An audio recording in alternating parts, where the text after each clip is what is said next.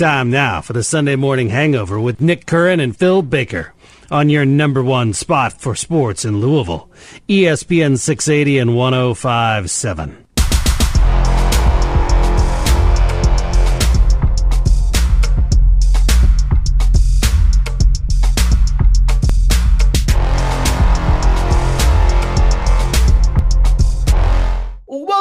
Floyd Street's finest. He is Coach Mark Lieberman. I am Jack Grossman. Thanks for tuning in. As always, a part of the Field of 68 podcast network. Like, subscribe, do all those things that I always forget to say at the start and the end of the podcast on YouTube, Spotify, Apple Podcasts, whatever you're watching or listening to us on. Coach, how you been, my man? I've been uh, I've been good doing uh doing a bunch of things. Sorry, I have uh, I've missed your show and uh, missed doing this with you because uh, I really enjoy it. I know you've had some, you know, you, you haven't had any slouches filling in, so that's that's the good part. But uh, it's great to be back with you, Jack. Oh, always, always pleasure is all mine to have you back on the podcast, Coach, with the uh, Houston Oilers pennant behind you there. That's a new one. I, I think, uh, I, think, I think you're back in the bullpen there at ESPN Louisville, right? Yeah, this is I'm in the bullpen. Uh, the fabulous one, Phil Baker's They've got a lot of stuff through here. You've got Captain America. You've got uh, a Pop-A-Shot, Joe Burrow. Yeah, you got quite a few things back there. I could probably give you a tour uh, on the next episode. So. That'd be a fun one. I am. I, I I was at one point the uh the ESPN Louisville Pop-A-Shot King, but I think I've been bested Is since right? then. Yes, okay. I was, but like that, that, was uh that was another life. But anyways, coach, I made a phenomenal decision on Wednesday. Talk to me. Talk to me. I decided, I of course have since gone back and I watched the Louisville Notre Dame game Thursday morning, but I made the decision to boycott the Louisville game and the Indiana game, you uh, know, the two teams I follow more than anyone. Of course. And I instead have a buddy that's a big Florida fan that I work with down here in Atlanta who sent me a text on like Monday, Tuesday saying, Hey, tickets for the Alabama Florida game are 10 bucks. You want to go? And I'm like, Really? Hmm. Hell yeah, absolutely. So I was in right. Coleman Coliseum last night for a top 25 matchup, reminiscing, reminiscing, why can't I say that word? Reminiscing. Reminiscing. On, yes, there we go. That's how I talk. Um, on what it used to be like to have a top 25 matchup in late February. And it was a really fun game. I mean, went to overtime. I thought, you know, Todd Golden probably should have fouled on the last possession that Alabama had when they were down one with only about a five and a half second differential between shot and game clock that ended up kind of killing them. But two really good teams, high level offensive basketball, a lot of fun. And with the way the Louisville and I know no one else cares, but the Indiana games went last night, probably a good decision. I, I think so. That game instead. But anyway, I'm gonna, I'm gonna interject a quick coaching yeah. comment. It's it, it's so important this time of the year that special situations are practiced in February that you are going over it ad nauseum, that your players understand. Do you want a foul? Do you not want a foul? Do we have a foul to give on a sideline out of bounds? If we don't have a timeout, where we want to, you know, where we want to go with the ball, time and score. Are we calling a timeout? So all that stuff that you mentioned, like with Ty Golden not fouling, like those things are so important this time of the year for coaches to just go over and over and over again. And that was a situation where they were coming out of the timeout after they had gotten the bucket to get back within one. So mm-hmm. it was very. I thought Florida executed what Todd Golden wanted them to do. Like they they they had some token pressure in the backcourt, and then they kind of came up and tried to trap Sears and, and the ball handlers a couple times at half court to try to surprise them a little bit. But for right. me, I felt like Alabama's the best offense statistically in college basketball. Maybe don't let the best offense in college basketball dictate how the game ends. especially when, you know, they, they actually ended up getting a stop initially, but they gave up an offensive rebound and a putback mm-hmm. to make it a mm-hmm. three point game. About five and a half seconds left at that point. It you're asking for a lot to happen there instead of trying to extend the game, maybe get a missed free throw, take advantage of something yeah. like that. But but uh, I don't know. Would you have fouled in that spot? Um, it's it's it really is. Um, I wouldn't say game to game, but there's philosophies about you know uh, if we're going to make our free throws in those situations. So you know, I wasn't too familiar with with with the ending of that game, um, but I will tell you that those type of things are just are just so big this time of the year. That's just we're we're talking about everything you know the end of games because you might not have a timeout. You you need to have a play. You don't want to go into a game either, Jack, like that you're drawing something up on the board that your guys haven't practiced. Like you want to instill them with confidence. Say, look, we've run this in practice over and over again. You guys get it. We understand. Or this is what we're going to do to get to the free throw line. And then a lot of teams don't prepare. Like if you need to miss a free throw, um, one thing I always had our players do is hold up their left hand or their right hand, and we'd know we'd miss to the left or the right and be able to pin down one guy and have another guy curl around. So just a bunch of little things that you want to do to make sure your guys are prepared for any situation. Where, where did you land on? Is I just don't think I've ever asked you this before, and and we're already here, so might as well. Where'd you, where'd you stand on fouling up three late? Yeah, um, in college basketball, uh, I, I, just think that you need to you need to do it, and um, but that's something again. I don't want to do it too early. You know, you don't want to do it all of a sudden. You're up three with 12 seconds to go. You don't want to foul at nine. You want to make sure. What I like to do is is go into a soft two two one but we're matched up off it. Let them bring the ball over as soon as they cross half court. You know, we get an extra two or three seconds. So now we're fouling with about four or five seconds to go. I think that makes a huge difference. Yeah, you don't want to foul too early there, because then you know you're right. You're doing the other team's job for them. You're extending the game for no reason. Exactly right. I'm surprised how many coaches don't extend games. Um, because knocking down free throws you know, it's it's a huge part of it. even if guys are great free throw shooters, it's a little different. So I'm always a big believer in extending the games, especially you know when you're down. Oh, for sure. Well, anyways, all right, we we've delayed it long enough. we we got to get into it. Louisville Notre Dame on Wednesday night, and what's become, you know, they had the Georgia Tech game that they won on um uh, Florida State before that. One, two out of three, almost won Syracuse. It looked like I don't want to say turned a corner because they had kind of survived the the brunt of the ACC schedule, but it looked like you know playing the bottom half of the ACC in what's a bad league this year, especially near the bottom and in the middle of it, that it was okay. Maybe they'll at least compete in mm-hmm. some of these games for whatever the heck that's worth. I I, I kind of made the argument with Jeff Greer last week that I didn't think it was worth too much, but it's still better than what's happened in the Boston College second half and uh, and what happened against uh, Pittsburgh, obviously, and then Notre Dame last night. The biggest thing for me is just kind of what's happened to Louisville's offense. I mean, this is a game where where you know Notre Dame's better defensively than offensively, but Skyy Clark and Brandon Huntley Hatfield had 34 points in this one 14 to 24 shooting, 54%. Everyone else, other than those two dudes, were 5 at 32 from the floor less than 16% from the field. It took until the 842 mark in the second half for someone other than Clark, Huntley Hatfield, or Tre White to have a field goal.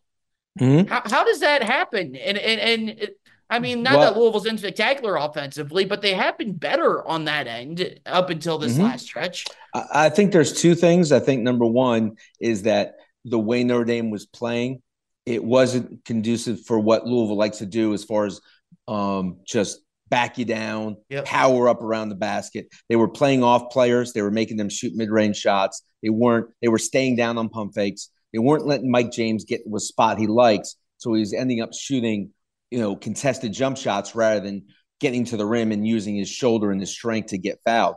So Notre Dame's plan as far as how to defend everybody, including trapping uh, the bigs and not just the bigs, Mike James, really trapping anybody who got the ball in the in the low post or the short corner. So you know that was one method of of, of as far as that goes. And then you have guys like Skyy Clark is you know you you had some synergy going with this team. Ty-Laur the same thing.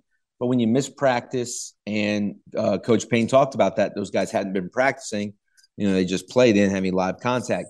Now you're you're out of rhythm again because guys have synergy and they're comfortable. And when you miss a game or two or a couple practices, yes, it could affect the symmetry of your team. Yeah, for sure. And I thought to piggyback off that, Notre Dame did a phenomenal job with that post trap, especially, you know, a lot of times they were trapping off of whoever Caleb Glensman was, a guy that, you know, gives a lot of effort, has been a good rebounder for Louisville of late, but isn't exactly the offensive threat yet. Yeah, they, that, they were going with they were going with you know traditional four man coming. That that was kind of like their idea of it. And, and like yeah. you mentioned, you know, a, a, a, Tre White if he gets the ball, he can create his own shot. Kaleb Glenn can't. So yeah, there was a method to it. Most teams, Virginia will always send their bigs over, you know, and it's always the five and the four who are trapping or whatnot. In this type of situation, they did a great job of zoning out Yes, and that was the next thing know, I was going to say. Uh, yeah, taking, a, taking away yeah. ball side and really plugging that middle and forcing a skip pass which is what you really want to do. And we saw where Okorafor struggled, you know, the one time he was trapped. And, you know, that's something that, you know, you, you, you constantly work on. But, you know, if you're not sure teams are going to do it and you don't really prep for it, you know, it, it's tough. And guys were just not moving the way that you need to. Someone's got to dive, someone's got to replace. You want to try and overload that side on the trap.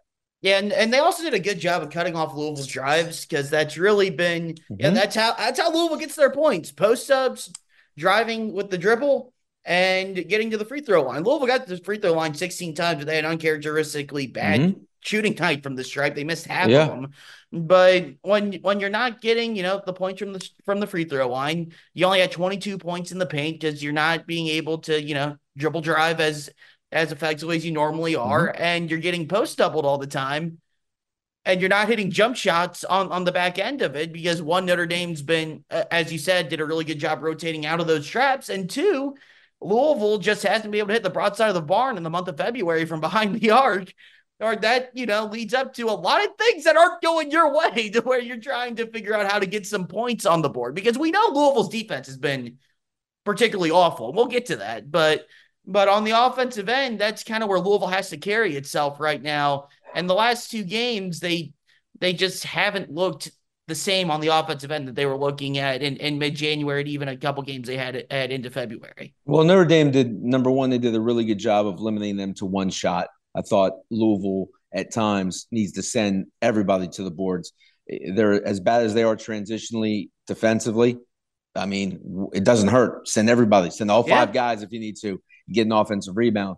And the way Notre Dame was playing, um, you know, I'm big on half an arm's distance or tracing the face and really crowding guys with gap integrity. Notre Dame was just saying, okay, just make some mid-range shots that are that are somewhat contested. Go for it, you know. But you're not getting in the paint. You saw the guys, like you said, sloughing off, really packing in, forcing the kickouts, and they would close out and contest. But it was almost like, okay, you're not getting. You know, you're not scoring in the paint. You're gonna have to score mid-range shots you know, Huntley Hatfield did a nice job um, early, but then again, you know, um, and, and, that's another thing. I thought they should have done more um, high low action where Huntley Hatfield's in the middle of the floor or rolling down the middle because that's a tough area to trap from, and that leaves one on one coverage. So roll and replace actions would have been nice as far as against a team like Notre Dame. Yeah, some middle post ups would have been nice. Also, that's something that Louisville doesn't really mm-hmm. do. You look at obviously, it, it's probably unfair to compare them to uh to Zach Edey and Purdue, but one of the things that Purdue does so well, just a, just a tad, just yeah, a yeah, tad. yeah, just a tad, but better than literally anyone in the country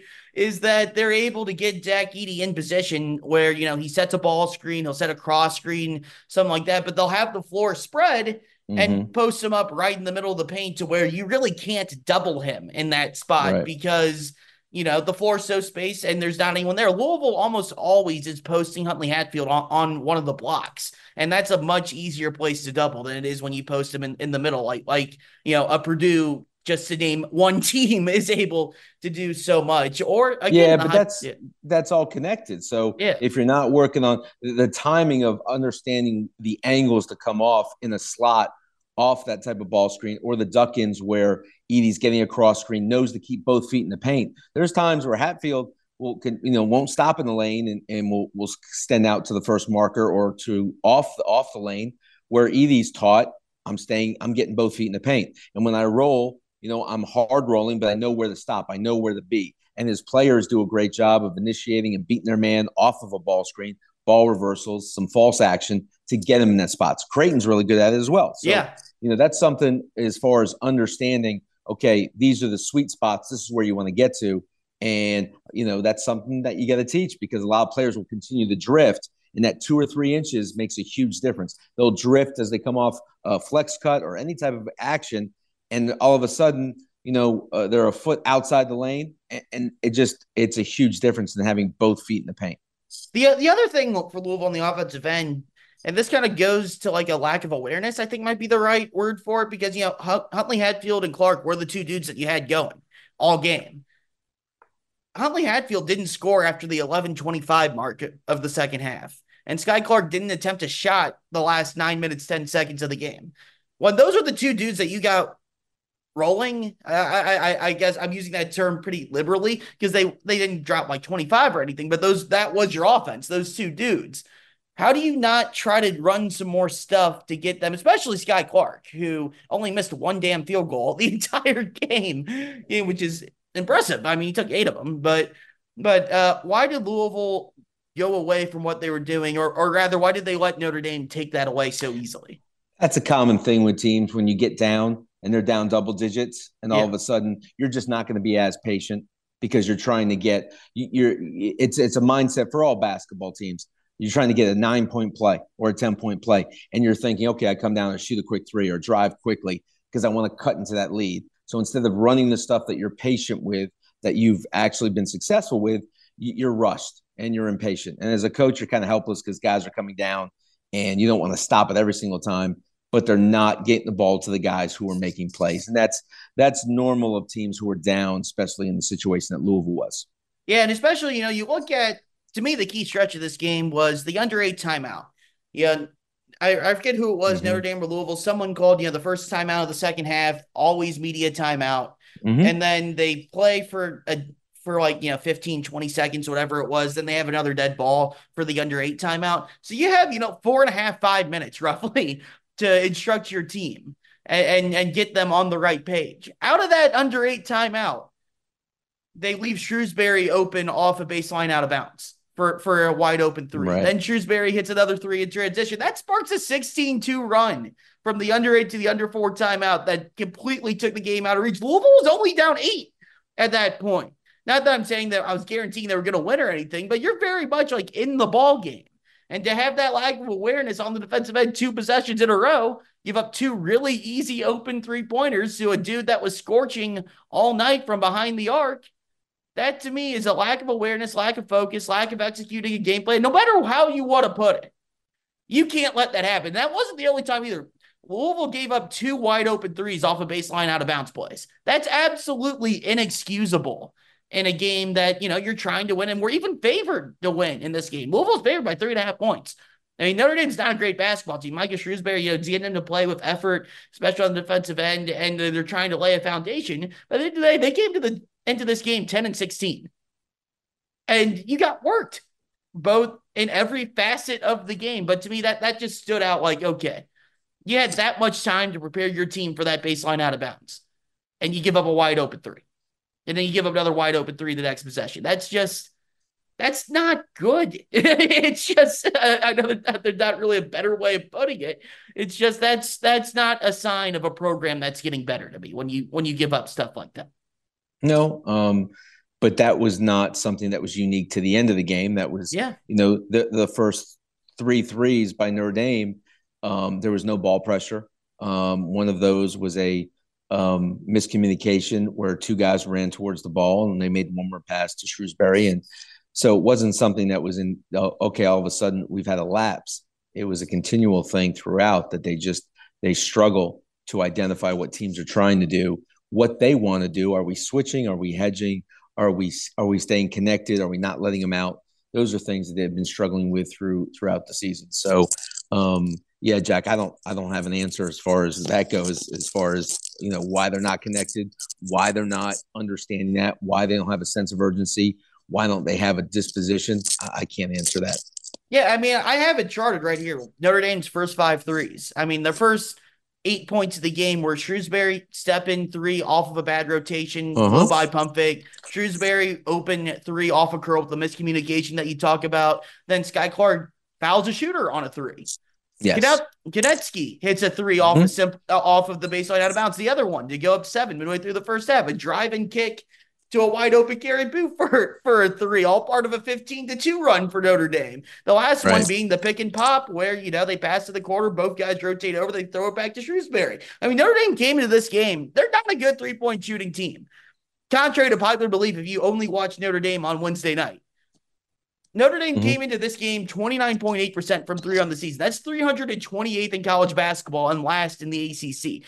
They were the worst offensively efficient team, the least offensively efficient team in the ACC coming into this game.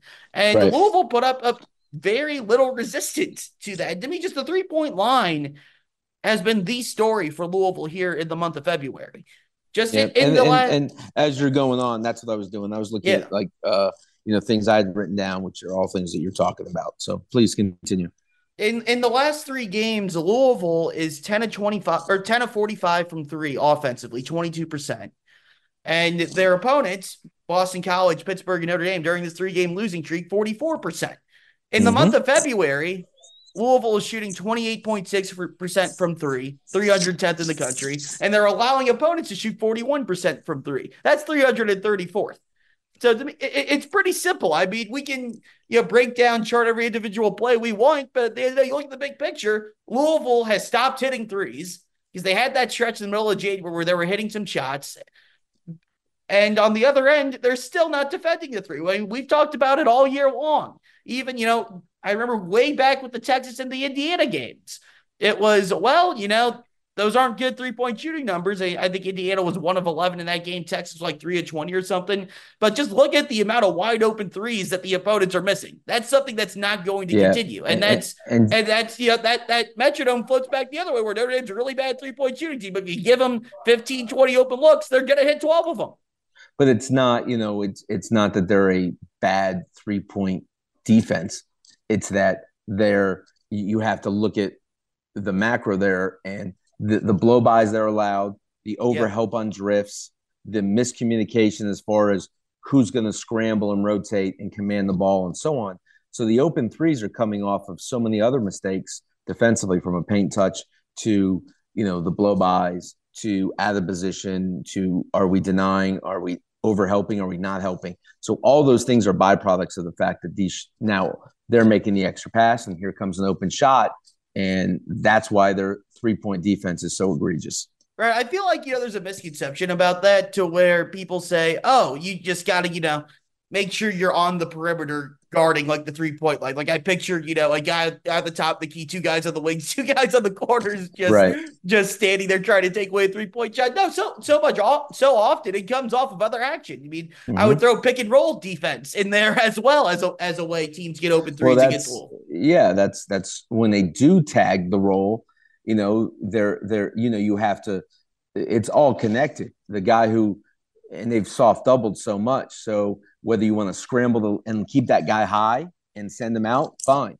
If you're going to just say you know what? Bust your ass back down recover. I'm going to hold for half a second have high hands on that ball screen. So it buys me half a second to, to recover back to the lift man so he doesn't have a, oh, an open three. Yeah but those are things that you have to do and louisville's not doing those things yeah, and that's you know that's how you end up being what what what are they now eight eight and eighteen on on the season. It's it's rough. Uh, eight so, and eight and nineteen. Eight and nineteen. There we go. I was three I was and thirteen in conference. Yeah, yeah. yeah dead. But, uh, that's dead the optimist in you. In, that's the yeah. optimist in you, Jack. but I mean, you look at it now. There's four games left in the season. You get a week off. And who do you get after the week off? You go to Cameron Indoor to play Duke. That's not exactly the easiest game to have after after what's happened the last last week no, so. and it's it's not fun. You know, you go to practice and you, you know you're you're three and thirteen in conference, and you you know those type of things. Yeah, it's it's not fun to get in every day, and, and you know to get guys to compete and grind when you've gone through you know a losing streak. I mean, I've I've seen that. I've been a part of that.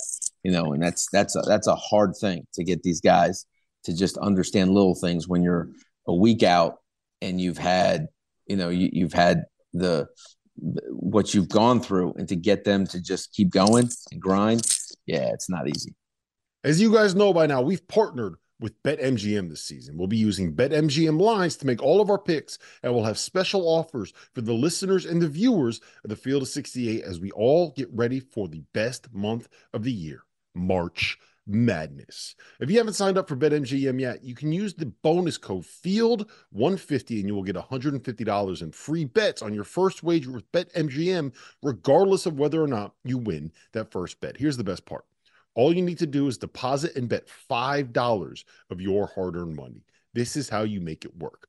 Download the BetMGM app and sign up using the bonus code FIELD150. That's FIELD150. Deposit at least $5 and place your first wager on any game. You will receive up to $150 in bonus bets, regardless of the outcome of your bet. Just make sure you use that bonus code FIELD150 when you sign up.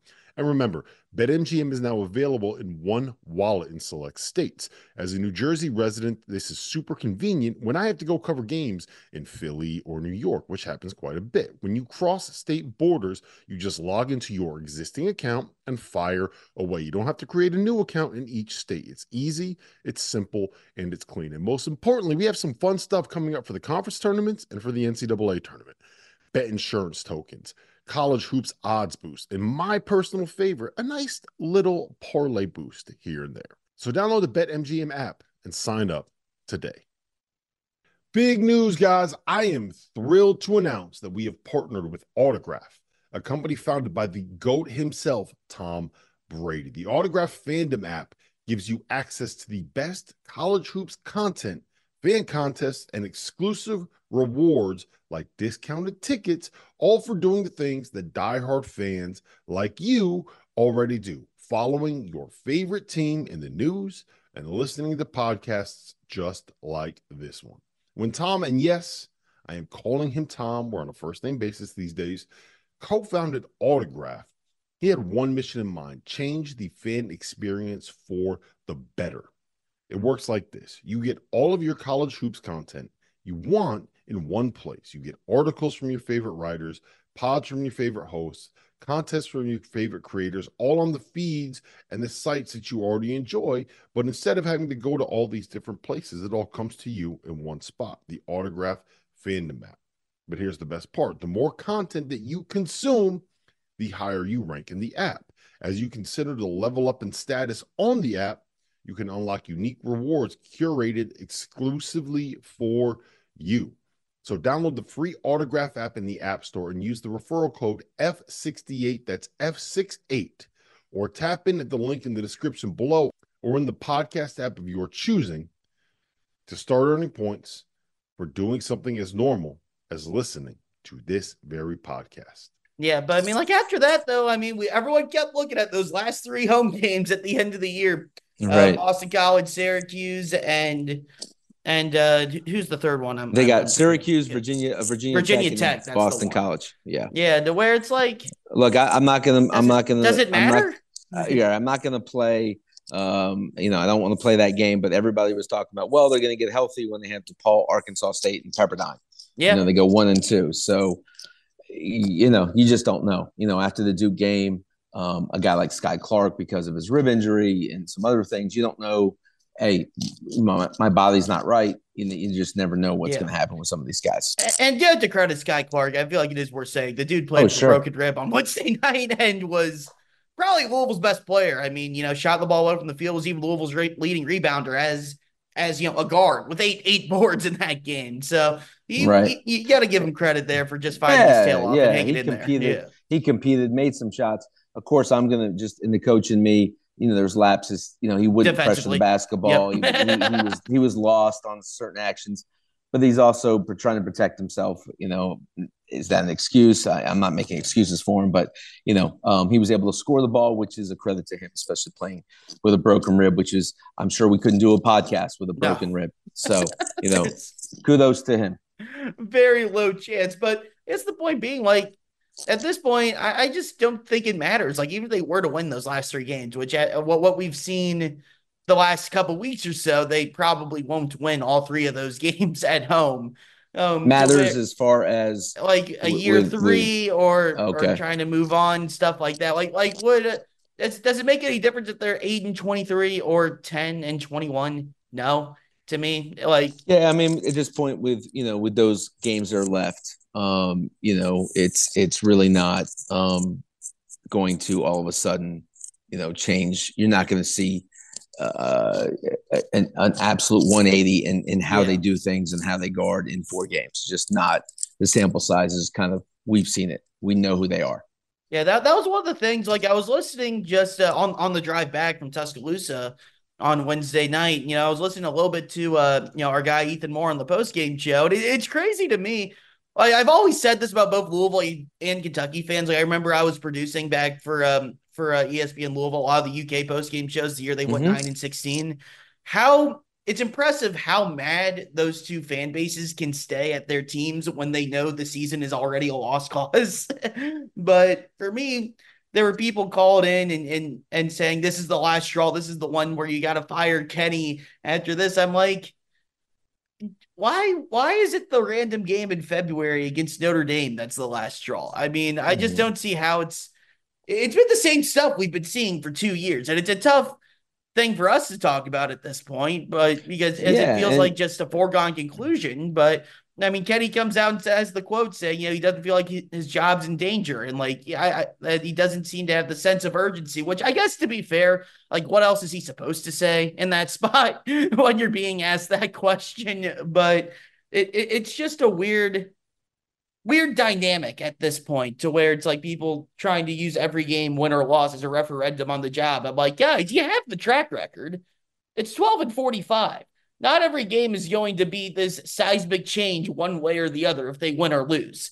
Especially you know, those three home games at, 47, at the not yeah. not not trying to pick on Coach Payne. 12 and 47, what? yes. you got to keep up I got to keep updating in my head every after every game. Unfortunately, that's where that's where they're at at this point. But but I just at this point, if you're Josh Heird, you're you're kind of letting the string play out. You're not I mean, you haven't fired him to this point, so they're not going. I, I am pretty confident in the fact that they're not going to make a midseason change at this stage with you know four games left in the regular season. But mm-hmm. but I mean, just I, I don't even know where I'm going with this. To be honest, just uh, just a yeah, referendum well, on yeah on, the, yeah. These last four games are not going to all of a sudden be an elixir, and all of a sudden everything has changed in, in his favor. It's you know it, it, it it's it's evident that you know Coach Payne is is it's been a struggle for him, and uh, you know I'm sure Coach uh, you know excuse me Josh Heird's, you know doing his due diligence. And and uh, yeah it's unfortunate because this fan base um, deserves you know a team that just is competing for not just the NCAA tournament but for national championships, and so you know it's uh and you mentioned it, you know, about um, listening to Ethan Moore, and you know, I'm doing radio shows here still on on on 93.9 and 680 in Louisville, and and you know, it's apathy. There's the callers are just, it's not like the phones are lit up and everybody wants to to vent. It's kind of like, okay, um, this is what it is, and we want improvement now. And yeah. so I think they just got to realize, you know, it's um, something will probably happen right after the season. Yeah, and, that, and that's the worst place to be was when you get that apathy because you know you're used to everyone being really, really angry, and I, I thought you got a good amount of that after the Notre Dame game. Things kind of flared up a bit, but I mean, Pittsburgh, you didn't really see too much of that. Same with, with Boston. It, it flared up with Notre yeah. Dame, but again, not to the point where uh, you know you had some, yeah. and and I heard some callers on Ethan's show as well, but again, it's not like the numbers that were um, even speaking to Spencer Brown, like he, you know, the numbers have dwindled as far as the calls and all those type of things. Now Kentucky, eh, they're a little different story. So. That was that was one of the crazier endings on Wednesday night. That Kentucky game. That's all I saw yeah. was the was the ending. That's all I saw. That's pretty so. much all I saw too. Which um, that was that was a great one down in Baton Rouge. Did you catch any of the UConn Creighton game on Tuesday? Uh, I I didn't. Yeah. Um, this has uh, been been way too busy with certain things, and that's the night that I had my daughter with me. And we played some pickleball, and nice. I ended up watching. Uh, we ended up watching the kids baking championship on Max, so I recommend that to everybody. Um, but for me, that's probably one of the first Connecticut games I've missed.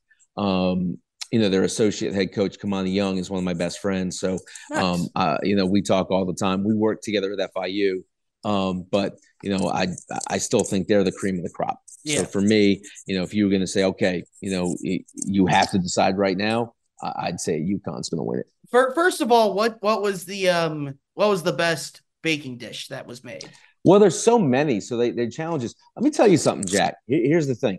It's a it's a show for kids. You got Valerie Bertinelli and a guy named Duffy Goldman, but they send a kid home every week and the kids like in the kitchen crying sometimes because he can't get the you know the cake to, bake or, right. or, whatever. And then when they send the kid home, the kid's you know crying and everything. To me, it's very emotional. I, I just I don't know. It's not it's not for the faint of heart. I'll tell you that much.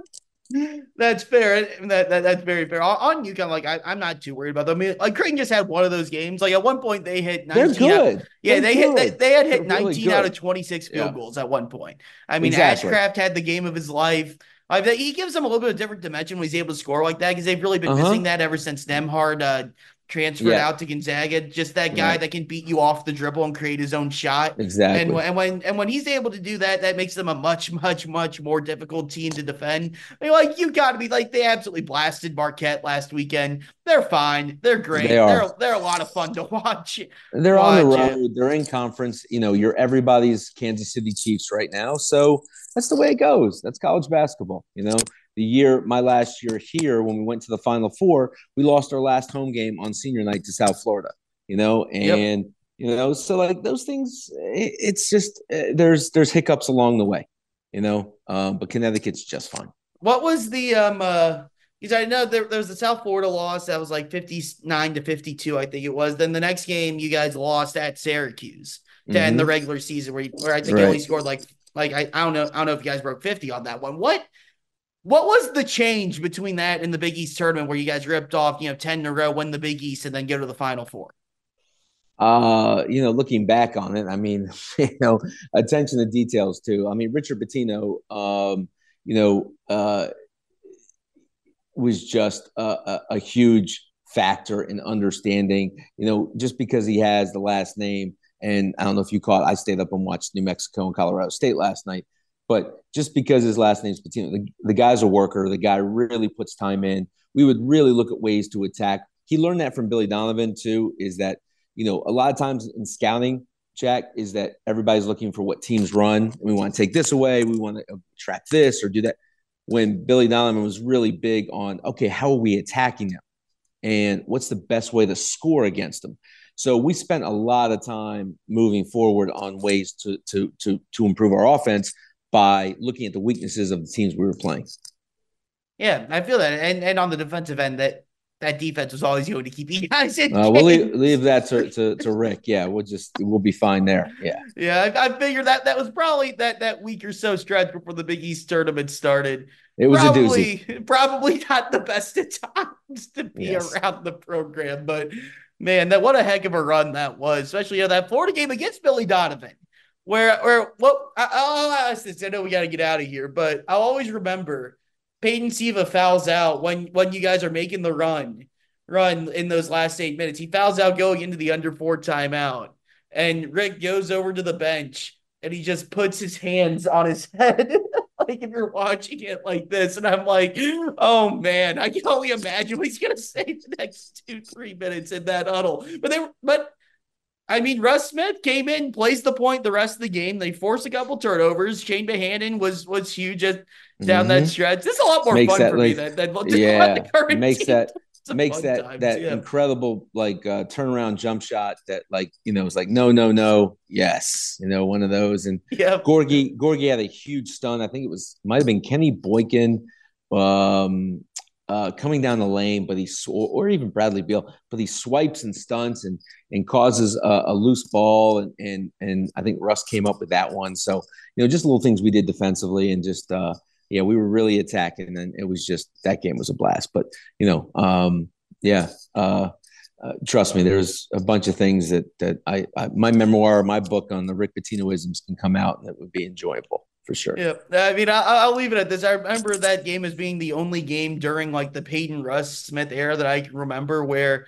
a team actually was able to shoot you guys out of the out of the matchup zone, which Florida did in that first half. And I, I don't think they hit a three in the second half, or maybe it was like one or one or two of like twelve or something like that. Well, well but, there's your perfect example because that's what Billy looked at ways to attack that that matchup, and they did a really good job of overloads and running some shallow cuts and getting guys open. And then when we switched to man, it was a little different, but like that was what he did very well.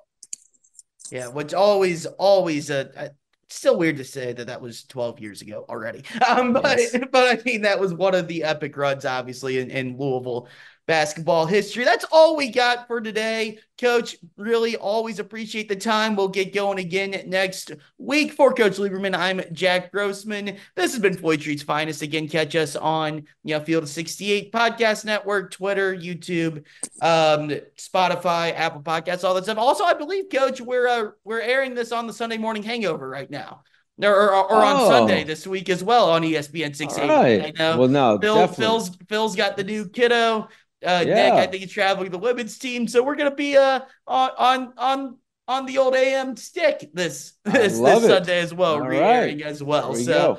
so appreciate you guys letting us do that. And coach, again, always appreciate the time. We'll catch you next week here on Floyd Street's Finest.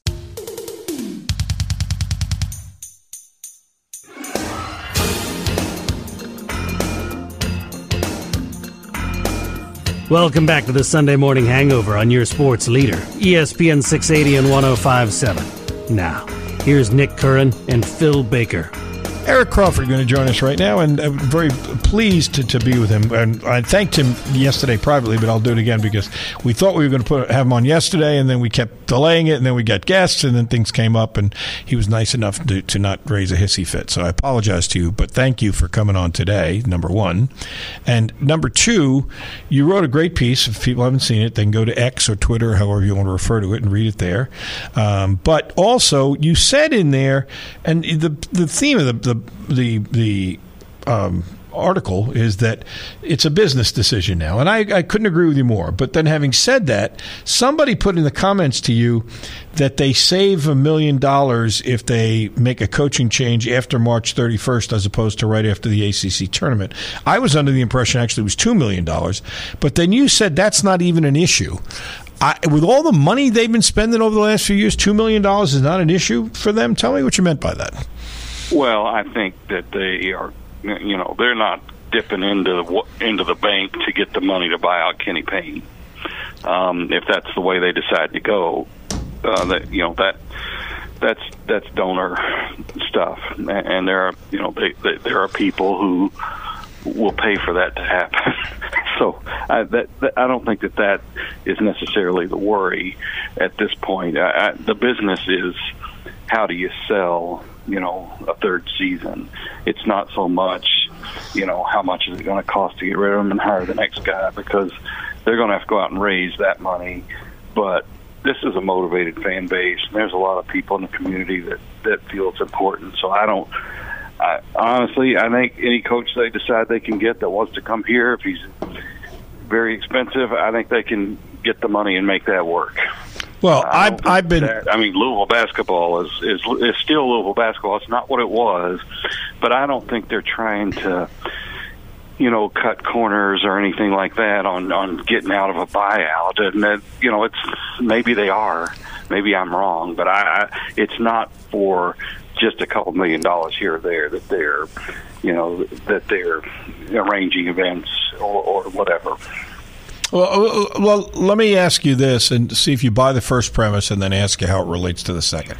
I tend to agree with you. They they've got to get a, a, a, a, a somebody in who's going to excite the fan base, and uh, you know, and if that means they got to pay some significant money to do it, they got to find a way to do it because whatever they're losing is going to be probably more than whatever it would cost to bring this person in, probably. But having said that, the guy that is highest on my list right now for the most part, because I think not only do I love him to pieces, but I think you got a real realistic chance to get him. Like I think Scott Drew is very good, but I, I mean he's won a national championship there, and they got a new Oh arena. yeah, you can get him. I don't, I don't, but I don't think you can get him. But like Nate Oats, I think you could get. Alabama's never even been to a Final Four as an institution. They're building while it's big.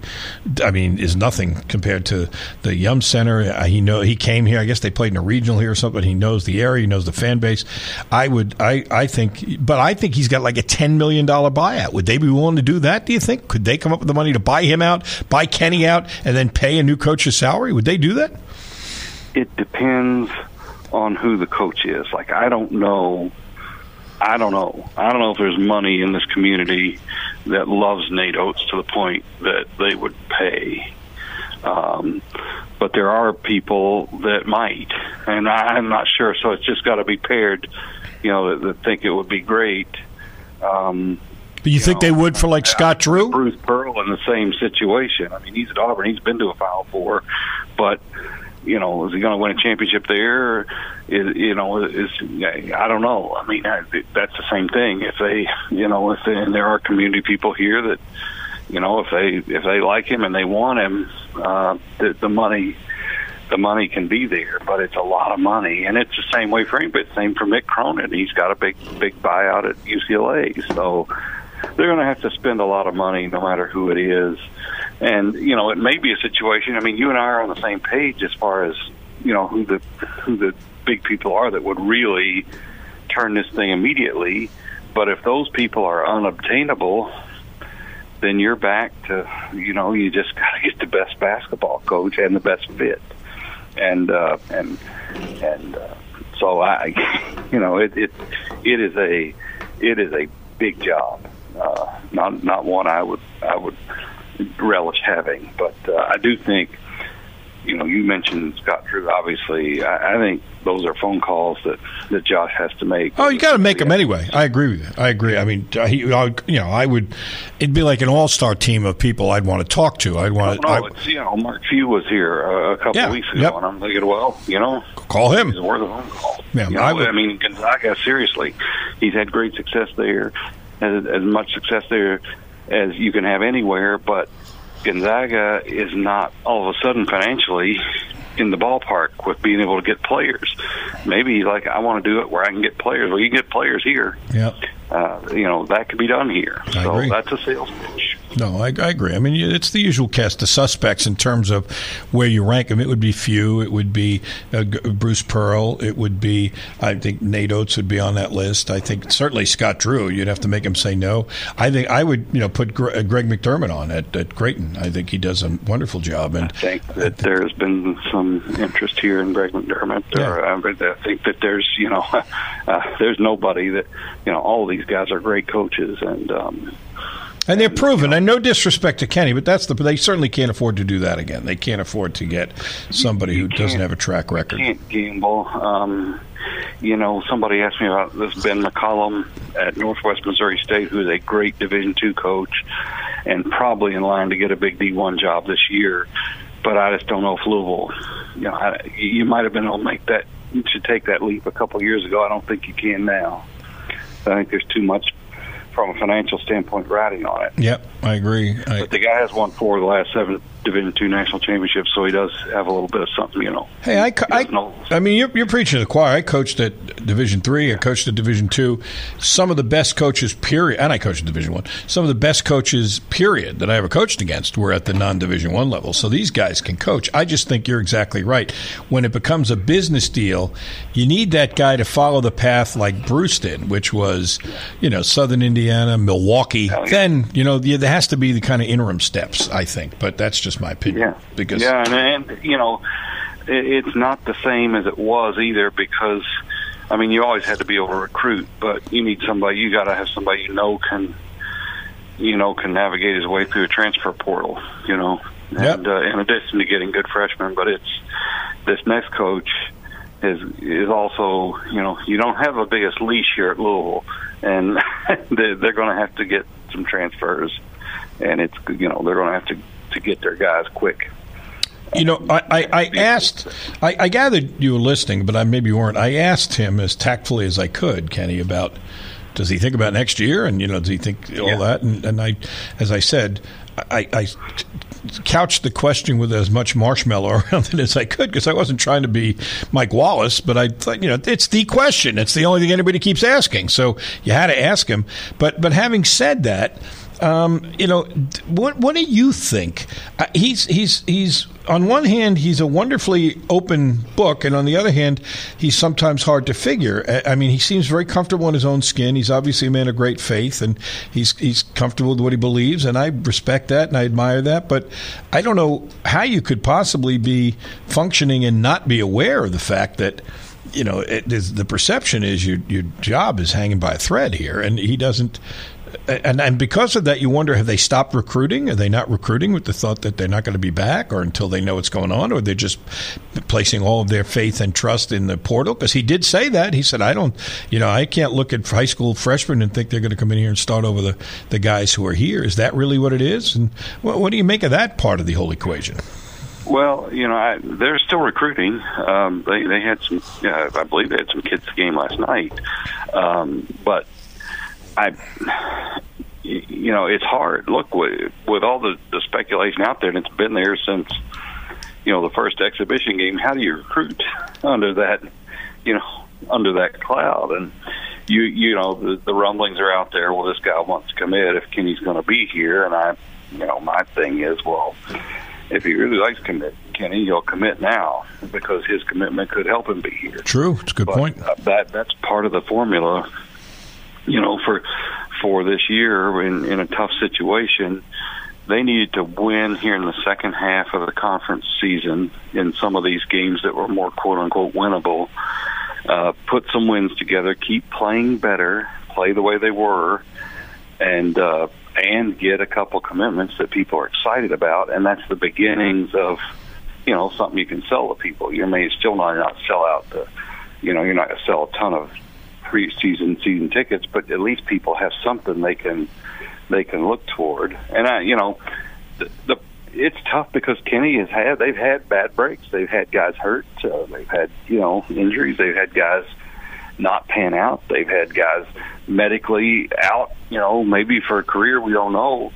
It's just a very. Uh, it, it's been a series of bad breaks, but they also, you know, you, you have to perform. That's just the world we live in, and sometimes it, it just it's that simple. And uh, you know, it's not always fair, but that's how it is. Talking to WDRB's uh, Eric Crawford, and uh, uh, you know the, the the what what are in your opinion of those business aspects you listed, and you listed plenty. You listed the, and it's a great point. I mean, as always, and I'm not blowing smoke up your, your skirt here, but I mean, I, what you write is always well thought out, and I often, you know, look at a situation that I think I'm pretty well versed in, and go, I didn't even really consider that part of it. You talked about that uh, when you're the anchor tenant of a taxpayer-funded municipal arena, your struggles are the city's struggles, and that is true. I hadn't even really thought about that. It's in other words, the difference between if you own your own on campus arena, well, you don't really answer to anybody. But how much of what they do puts them in a position where they have to answer to their uh, downtown and city neighbors? Well, I don't know if they have to answer to anybody, but there is a responsibility. I mean, you, you know, it's not just you. And I'm not saying that, you know, I'm not saying that you know Louisville basketball is to blame for any downtown business business problems, but it ain't helping. Uh, you know that's that all you have to do is go down and talk to the people that that run those restaurants, and we have. I linked a story in there that we did where they said, you know, there's people say, look, that you know every game night was a party. We were busy, and now there's nobody. It's you know, and so that that's part of it, and uh, yeah, I don't I don't know that you I do think it's a factor. I think you know it might be different if you were just insular and and it wasn't it wasn't the way it was. But this this city is so much a part. That that team basketball, football is as big as it is and great as it is. That basketball program is so much a part of the city's identity, and the city kind of grew up with that program and what Denny Crum did. That it just uh, it's a it's a big effect when that program is down. That's been down for a while, and uh, they they need to, you know, they do everything they can to rectify the situation. That's you, about all I can say. It's just got to be done. You know, it, it's funny, not funny, haha, funny, but interesting that like it registers with you in different ways. If you see Eric's post on on X, you you I assume you took these pictures, knowing because I yeah. see you around the camera. Yeah. So you're taking pictures of the whole empty sections upstairs, and then you took a picture of this one concession stand, Metro Grill. Well, my you know my sons played hockey at uh, at Iceland, and that's as you know a lot of those booths are manned by uh, nonprofits that are doing it to raise funds for whatever it is their travel teams, their baseball teams, their volleyball teams, their hockey teams. And that was the booth that my wife used to work when when they were trying to raise money for hockey. And it is that grading is pulled down, it is closed. They are not open for business. Like walking, I mean, and that's not really new. That's been that way for at least a couple years and probably some the year before. But uh, but it is like walking through a shopping mall when it's closed. It's like, you know, there's just yeah, it, it's a ghost town up there, and and uh, and you know that's not what that that place was built for. And now, you know, look, I covered Kentucky and Ole Miss, and I took a picture of the upper deck at Rupp uh, facing me. I was sitting down on the court in the baseline, and large empty swaths up there too. You know, so some of the attendance problems are just what they are, and they're not, you know, unique to Louisville. But but beyond any of that. What we're seeing right now is not the Louisville basketball that we've known, you know, since we've whoever you are have been a part of it. Texas says, good article, Cliff Notes version. Great guy, terrible head coach. Got to get a new one ASAP. I will say this, and, and he is I, I, like I said, if they had a, a, pageant around the world like they do, you know, for Miss America, where they put the five finalists on stage, and this pageant was for the, you know, the the uh, the nicest guys walking the planet, he would be on that podium as one of the five finalists. He is well, no. everybody. And, and I, I, you know, uh, people are people are big on that. They're like, well, he'll he'll never be able to coach. Well, I, I don't know. I've thought that they've been better as the season's gone on. I thought he, as a coach, looked more comfortable and had more, you know, more say uh, and a little bit better command of the team as the season's gone on. I just, you know, Louisville is not a place that can afford another couple years, you know, for him to continue to grow grow into that. Yeah. And uh, while it it is a question of players and talent, you know, that game last night's another example of I don't think Louisville was the was you know in a talent deficiency in that game. No, I agree. Uh, so I mean, you know, Notre Dame's players are young and probably not got the respect that, that some of them probably have coming because Notre Dame is Notre Dame, but but they weren't better than Louisville at that you know from a talent standpoint. I mean, at the very least, it was even, and uh, that's we saw what we saw. Two things before I let you go. One, interesting you wrote a tweet before that piece I just alluded to came out, and your first sentence was At the risk of giving away the lead to my column, do most people know that when in that reference, lead is spelled L E D E? I didn't even know that. I don't know. Sometimes I, I I usually try not to do that when I tweet, but I did. But that you know they they do that so it doesn't it's not confused with lead. I like lead, that. Leading leading in the newspaper parlance was something altogether different uh, the space between lines. But I end up not making it the lead anyway. I don't know if I may have put in the column. I don't know, but um, it was just a reference to no, because well, well, now let me get let me get to the rest of it. The rest of that tweet said, at the risk of giving away the lead to my column, have any of you ever been on one of those long mammoth cave tours and reached a landing in the descent, thinking you surely reached the bottom, only to have the guide tell you, "All right, we're almost there," and then you wrote, "Surely this is the bottom." Is this the bottom for Louisville basketball? Could they not go any lower? I think, I think the guide might be telling us we're almost there. I, I don't know, but I this this loss was, and I said this is not as bad I didn't think this was as bad a loss as DePaul. I think Notre Dame's a better team, and I think they've been playing better, and I think they're starting to figure out who they are. But uh, for what it was at home and the margin, and you know, coming when it did on the heels of you know what it came on, I'm not sure it's not more damaging. Uh, it may not be as bad as some of those other losses, but it's I think more damaging just in the way that it happened because they just didn't have it. They just didn't have it last night on a night when they really needed to have it. Yes, I agree. I, I, I love the movie. My kids love it. That movie, that thing you do. Yeah, oh yeah. You know, and uh, the manager tells them before they go out and play at some big state fair, it's very important tonight you guys not suck. That's good advice. their, their guitar player says, "I make no guarantees." Forgot about that. That was a quality. Played by Steve Zahn, a great UK fan. Really? Oh, look at we want to look at Eric on a Thursday bringing we want to know Wednesday facts. I did not know that. Well, yeah, I, I haven't saved up, but there you go. I wouldn't. Very nice. Very impressed. Very impressive indeed. All right, my brother, you take care of yourself. I will uh, see you soon. I, I, can't imagine you're going to Duke next week, so I'm sure I won't see you. I am not going to Duke. Yeah, but I will see you uh, sometime in one of the home games. So you take care of yourself. Thanks. All right, you too. All right, Eric Crawford. We like him very much.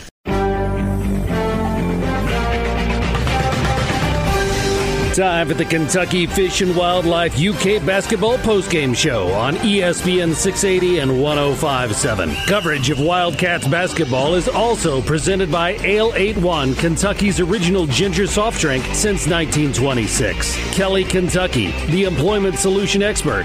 KellyJobs.com. UPS Jobs. Apply today at UPSJobsKY.com. Cox's Spirit Shop and Evergreen Liquors. Louisville's neighborhood liquor store. Genesis Genesis Diamonds, the official jeweler of the Kentucky Wildcats. BJ Heating and Cooling. Call the experts you can trust. BJHeatCool.com. Sonatrol Security, the number one rated security company in Louisville. SonatrolKY.com and Kroger, fresh for everyone. Now, here are your hosts, Mike Gandolfo, Jason Entz, and Zach Cantrell. And welcome into the UK basketball postgame show presented by Kentucky Fish and Wildlife here on ESPN 680 1057. I am your host, Jason Entz, alongside Big Mike Gandolfo and our guys, Zach Cantrell, back in the studio producing the effort as Kentucky rolls Alabama, rolled Tide in a whole different manner, 117 95 in one of the if not the best performance of the season from the Wildcats. They go absolutely unconscious from the floor, 63% field goal shooting percentage. They go 13 of 24 from downtown. They blow the doors off of Alabama as they pull away in the first half and never look back. 502 267 9680 is the phone number. We know you want to get in and share your thoughts, and we have open phone lines. If you want to join in the conversation through the UPS Jobs text line, you can do so at 437 9680 as well. And Mike, we were talking, you know, on text throughout the game, and you you mentioned last weekend that you were much more concerned about the LSU game than this game, and this is the kind of game where Kentucky can get out and run in transition. But Alabama is one of those teams that that takes advantage of a lot of Kentucky's defensive weaknesses, and Alabama shot 56.7% from the floor. They got plenty of open looks. They score 95 points, and they're never in the game because Kentucky has a shooting night that we may have never seen the likes of under John Calipari.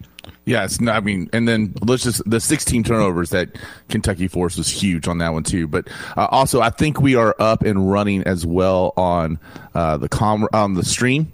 So, uh, you know, I'm I'm I'm trying to see if we got the whole stream working out so that everybody can hear us. And uh, yeah, so you can enter, you know, watch us on YouTube, Facebook, all that kind of stuff too. So uh, I think we've got everything rolling. Uh, yeah, I just I don't think we're ever going to see a performance like this again. And I mean, Kentucky beats anyone in the country tonight playing the way they played. And that's two games out of the last three where they will, you know, the Auburn game. I think the way they played, they compete with almost everybody. They you know, tonight they beat no no question beat everybody, and we got to give it up. I mean, can we just go ahead and get the player of the game out of the way right now? I mean, no doubt about it. It's a tough decision, Mike. I'm listen. I think I'm more excited about the fact that he got five rebounds. I'm going to be honest with you because that dude has not rebounded at all. But 28 points, 10 for 10 from the field, two assists, two steals, five rebounds. I'm going to say this, Jason. Everyone else is bagging on Justin Edwards, and I never quite would go there. I would just say he's got to figure it out mentally, and I've got to, he's got to figure it out. He's got to figure it out. Like I could see that it was just ticking on him, and it came out tonight. You know, I'm still way more uh, concerned about Bradshaw's play, which tonight was still not very good, but Justin Edwards figured it out, and I'm telling you, if we we kind of creeped into this, right? Justin Edwards started shooting more and more threes. He started to have uh, a bigger three point presence. And then all of a sudden, the breakout game happened. And if we're going to get this Justin Edwards the rest of the year, the ceiling changes quite a bit.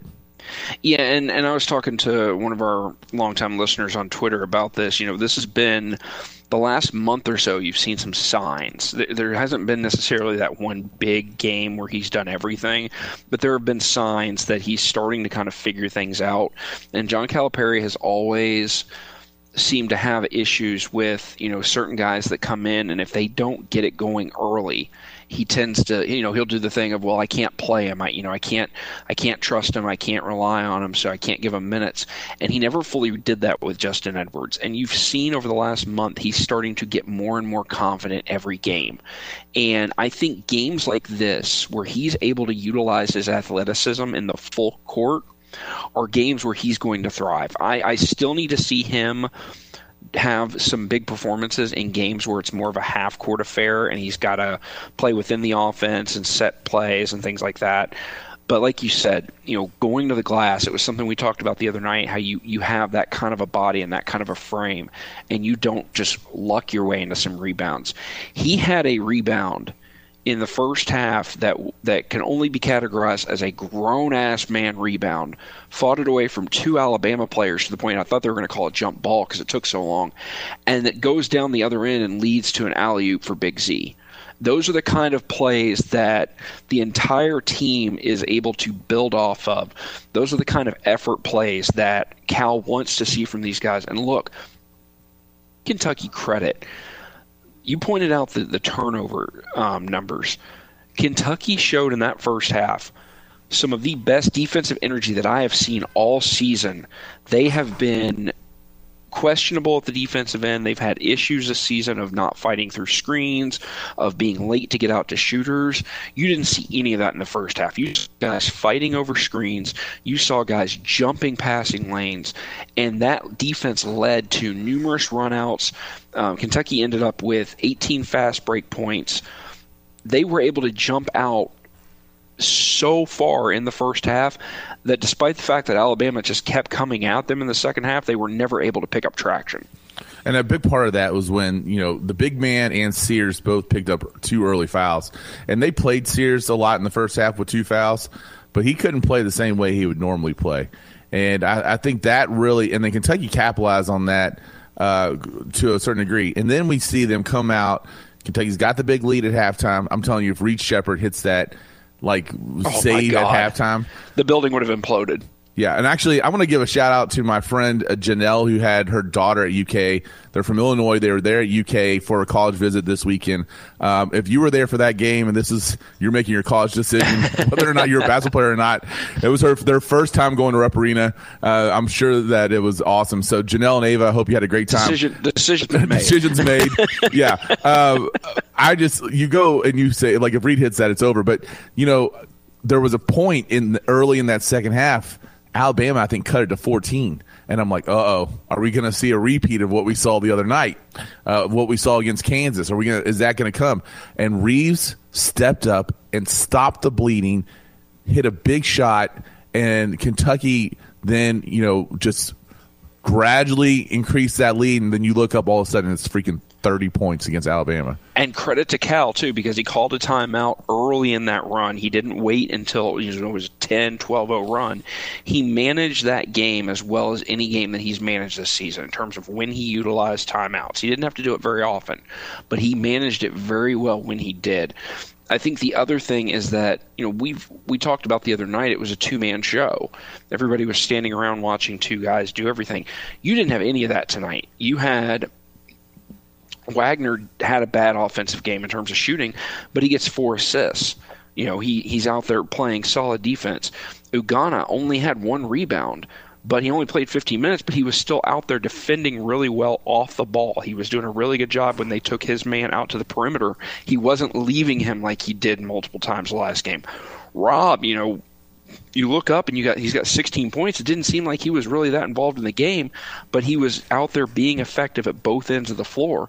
Aaron Bradshaw is the only guy, and we can talk about him more later. I just I, I don't. I don't want to be a downer about that though. I mean, yeah, you know, and that's what we'll talk to, about it later. Yeah, but you know, Adou, his energy. He only played 16 minutes. He ended up fouling out, but his energy just gives this team a whole other level, especially how aggressively he goes to the rim.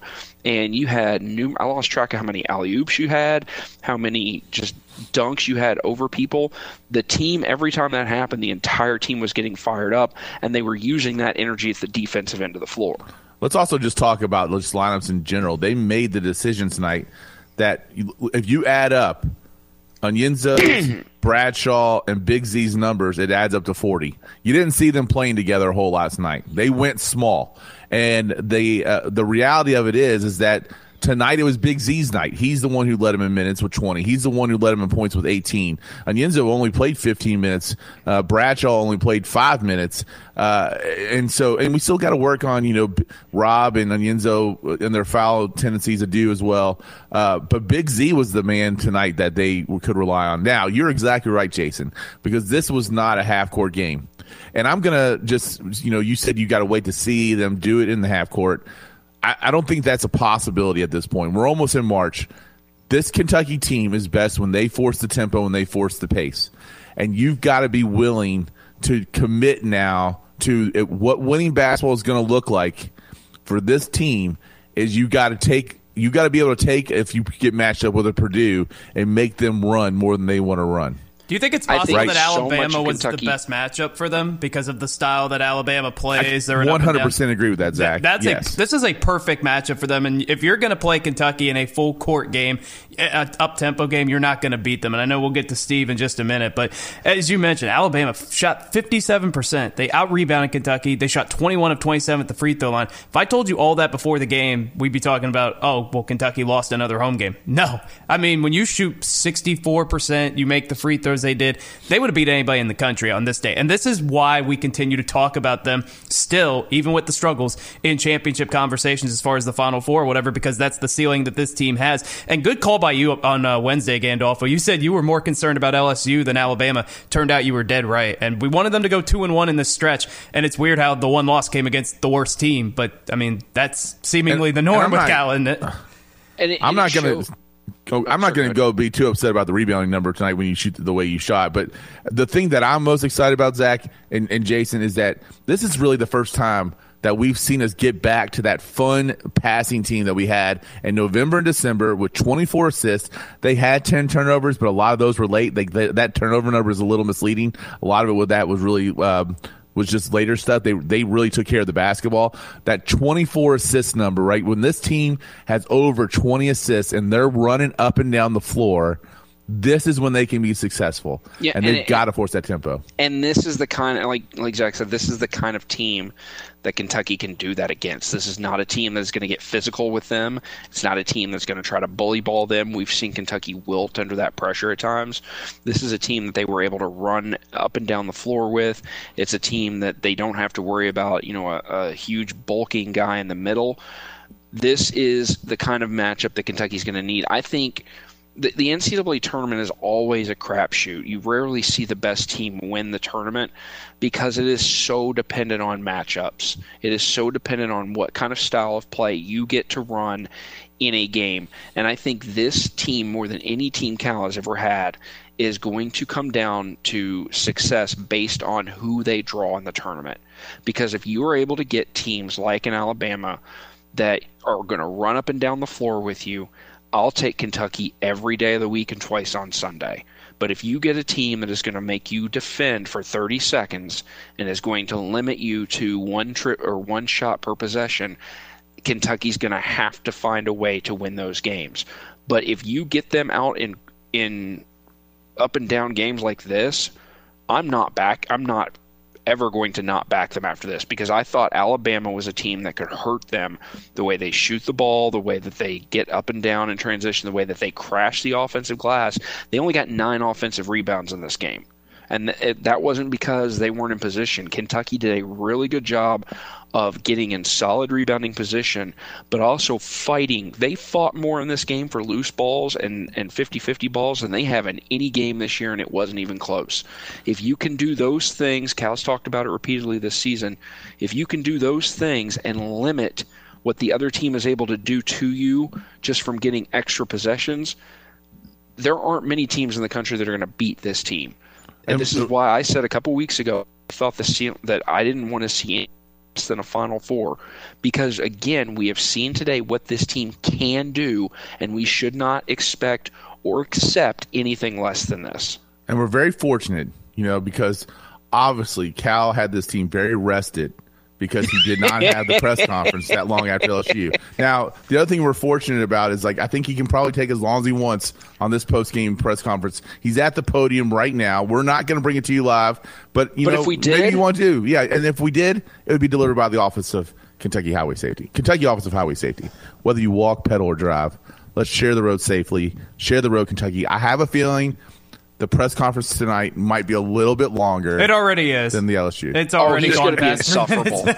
he's going to be he's going to be the swaggiest cow we've ever seen. Oh, so yeah. Anyway, great, great. Let's hear from the callers though. Let's go to it. Who, who do we got first there, Zach? Uh, we got Steve, Steve on the line. Steve, w- welcome to the Kentucky Fish and Wildlife Post Game Show. What's on your mind? How you doing, gentlemen? Pretty freaking good. I mean, that was a lot of fun. I still can't believe they didn't get the 118 that like they get against Marshall. Come they, on, they Jordan were right Burks. there, man. Jordan Burks, come on, man. All right, Louisville fans, you want this guy? You want this guy? This is the guy you want, right? I'm This really is the hoping guy they you get want. Beard. I hope they get Beard. Who do you want now? Because I think Beard's a disaster.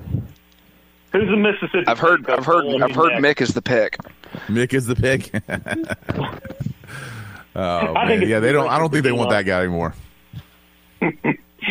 Any anyway, you know, the truth is, look, we have amazing talent, and I'm not ready to settle for nothing less than Final Four this year. Because if Cal can't get to Final Four this year, he's never going to get to Final Four. He may not like me saying that; he doesn't know who I am. But if he did, I'd tell him. If he wants to call me, he can call me. Look, he's got perhaps the best talent you've ever had. Antonio Reeves, I'm just going to say it. He's my favorite Cal player of all time. And we've had some amazing players. There's just something special about this guy. You know, he was an Illinois State guy. He has made himself a basketball player. I really like Antonio Reeves. Heart of gold, seems like a good guy. By the way, nobody talks about it. Have we got a jerk on this team? We got a bunch of really nice young men. We got some guys that I really, really like. Edwards, nice guy. Nice guy. Bunch of nice kids. Smiles on their faces. I'm glad to see them happy. We we got to keep moving. We got to keep moving the ball uh, in the half court. That was the difference for me tonight. If if we can keep moving the ball around in the half court and not settling for some guy driving the basket just because he catches the ball, you got to keep moving a little bit. And we did it tonight. And I'm just, you know, the potential's there. We all can see it. We all know what this team can do. Do I believe it's going to happen? I don't know. Are we going to play 12 seeds in the in the tournament, or are we going to play two seeds? If we play two seeds, we might win the tournament because we get up. We're the only team in America that's not hoping for upsets. Like, don't don't. Yeah, ups- yeah, we yeah. want no upsets. Hey, give me Duke. Give me Yeah, Kansas right. again. Give me Man. Kansas again. Let's play Kansas. I hope again. Give By the way, seriously, but you mentioned Duke. I really, after what happened against that Wake Forest game, I hope I hope that dude's okay, man. That's that that shouldn't happen. I'm not. I'm I'm a guy who likes the store, you know, the the storming the court. But when you see something like that happen, it's just really, really bad. So, man, Yeah, hopefully Filipowski's going to be okay. Have a good night, guys. Well, we're, we're getting we're getting some reaction right there on the Facebook page. We're getting Aaron Powell saying, uh, who's a U of L fan, say, "Don't get too excited." And then he says uh, he's he put some expletives in the next one, so I'm not going to put that on the screen. He says Cal won't even get you out the first weekend, and Cal might not get us out of the first weekend. Aaron, I, I don't necessarily disagree with you. Again, I'm not going to overblow one performance and be like, you know, I'm not I'm not there with Jason or where it's Final Four bust. This has got to be consistency. I want to, you know, luckily though, I think we're going to have a stretch here where again Mississippi it's a tough road game, right? Tennessee, uh, we still got to go to Tennessee, and those two games are going to tell us a little bit more about what this team's got. And uh, you know they'll, take two, they'll take care of the two home games hopefully with Arkansas and Vanderbilt. If they don't, then we're in trouble. Uh, so the, you know going into the SEC tournament, can they? Right now, like I I need them to get to Saturday and Sunday of the SEC tournament, right? I mean we we haven't had that in a little bit, so let's just uh, I'm I'm pumping the brakes a little bit. I'm, Let's I'm hope this too, doesn't turn into the Tennessee game last year when they won by 22, but it didn't mean anything for them long term, and that was a good Tennessee team. Let's see them actually Well, how about- build how- some momentum after this. The Mississippi Zach, State there was the one trap year- game. Go ahead. There were there, there's the one year that Kansas won the national title and we beat them by 30. That's right. In, yeah. in Phog Allen. Yeah. So I That mean, was the you're, St. Peter's team. We know. Yeah. Exa- exactly right. So this uh, we've got to make sure that there's just some consistency there before we get too high up on the horse there. But it's it's not that I'm saying that they're going to go to the Final Four. What I'm saying is, is that when we see the talent they have, and we see what they're capable of, that anything less than a Final Four with this group of talent is disappointing to me, and it's gonna it's gonna feel like you. It's going to feel like an absolute letdown. I'm not saying that they will get there. I am not by any means saying that this team, based on this performance, is making the Final Four. I'm saying that that should be the absolute floor. Once you get to the Final Four, and I've said this for ages, it is such a crapshoot as we've we've seen in the past. I'm not going to ever say, well, it's title or bust, but you should get to the Final Four. You should be able to navigate that first weekend without a problem, especially with the team that he has. But I the don't first want weekend that any scares excuses. It's the first and then you get to the Sweet 16, and then you win those two games. And those are two games where you're probably going to face a team that is more apt to playing a up tempo style of basketball. And with the guard play that you have, and we know we we have seen it all too many times with our team, with UConn's teams, whoever. Guards win titles, and we have three different guards that can go out there on any given night and absolutely take over. And there have been years where we haven't had one, and it's ended up killing us. And I, you know, I just know that I, if, this, if this team goes three and one the rest of the way, and they don't get upset in the first round of the SEC tournament, I think they're probably a five seed. I think the two wins, the two solid wins against Alabama and Auburn, probably put you in that five line. And as long as you don't get absolutely embarrassed against Tennessee, I think I think the way you beat Alabama could bump you up to a four, because this I wasn't think a you this probably got to a get to Sunday. You probably got to get to Sunday in the SEC tournament. Probably, but th- I think what's most impressive about this game, it, this wasn't one of those where it's, you know, punch counter punch and then you pull away late. This was a game where you led by 16 at halftime. You pull away and you're up by 30 at one point. And look, Alabama never stopped coming. This Kentucky team had to keep putting up points. Alabama scored 95 points. Like Zach said earlier, if you told me before the game Alabama scored 95, I think we lose, especially the way they shot the ball. There were still some. I'm not going to get upset about the defense because that's one of those games where you're running up and down the court. You're exhausted. You cannot put in full energy for 40 minutes. You could see towards the end some of the guys were just, they were dead. They were gassed, especially Big Z. But they still gave up 95 points. But again, when you shoot the way that they did, there's not anybody that you're not going to beat. There's not a single team in the country that's beating Kentucky the way that they shot the basketball tonight. This was the No, highest over under for a college basketball game since 2019. They smashed And it they by crushed it. 35 and a And half it- points. And it was over by seven, or with seven minutes, Seven minutes to to go, it was already over. Yeah. Uh, we're getting one guy uh, on the Facebook page. Uh, Marcus is saying uh, that Kentucky and Alabama both need to avoid teams who are playing physical. And of course, Alabama has shown that in the past. Like they lost to Purdue, they lost to Creighton, they lost to uh, They lost to San Diego State last year. So, uh, and well, and that I wanted to say that real quick because I know we were kind of bagging on Nate Oats just a little bit ago, but let's. The reality of it is, for him to basically have to replace nine dudes, including the SEC Player of the Year, and for them to be as good and play completely different than the way they did last year, it's pretty remarkable. And so, um, I because I, just don't want to like, you know, I know we're making fun of it because it's the of the whole U of L thing. But his coaching job this year has been pretty remarkable from that point. Should we go ahead and get to Grady? Um, uh, hold on. Alabama never stopped coming. So save that for Save the next that for the mixtape. There we mixtape, go. of course. There we go. Yeah, I knew as soon as I said it. Justin somewhere cackling. All right. Uh, go ahead. Who we got next? Grady. Yeah, we got Grady, Grady on the there. line. Grady, welcome to the Kentucky Fish and Wildlife postgame show. What's on your mind, boss?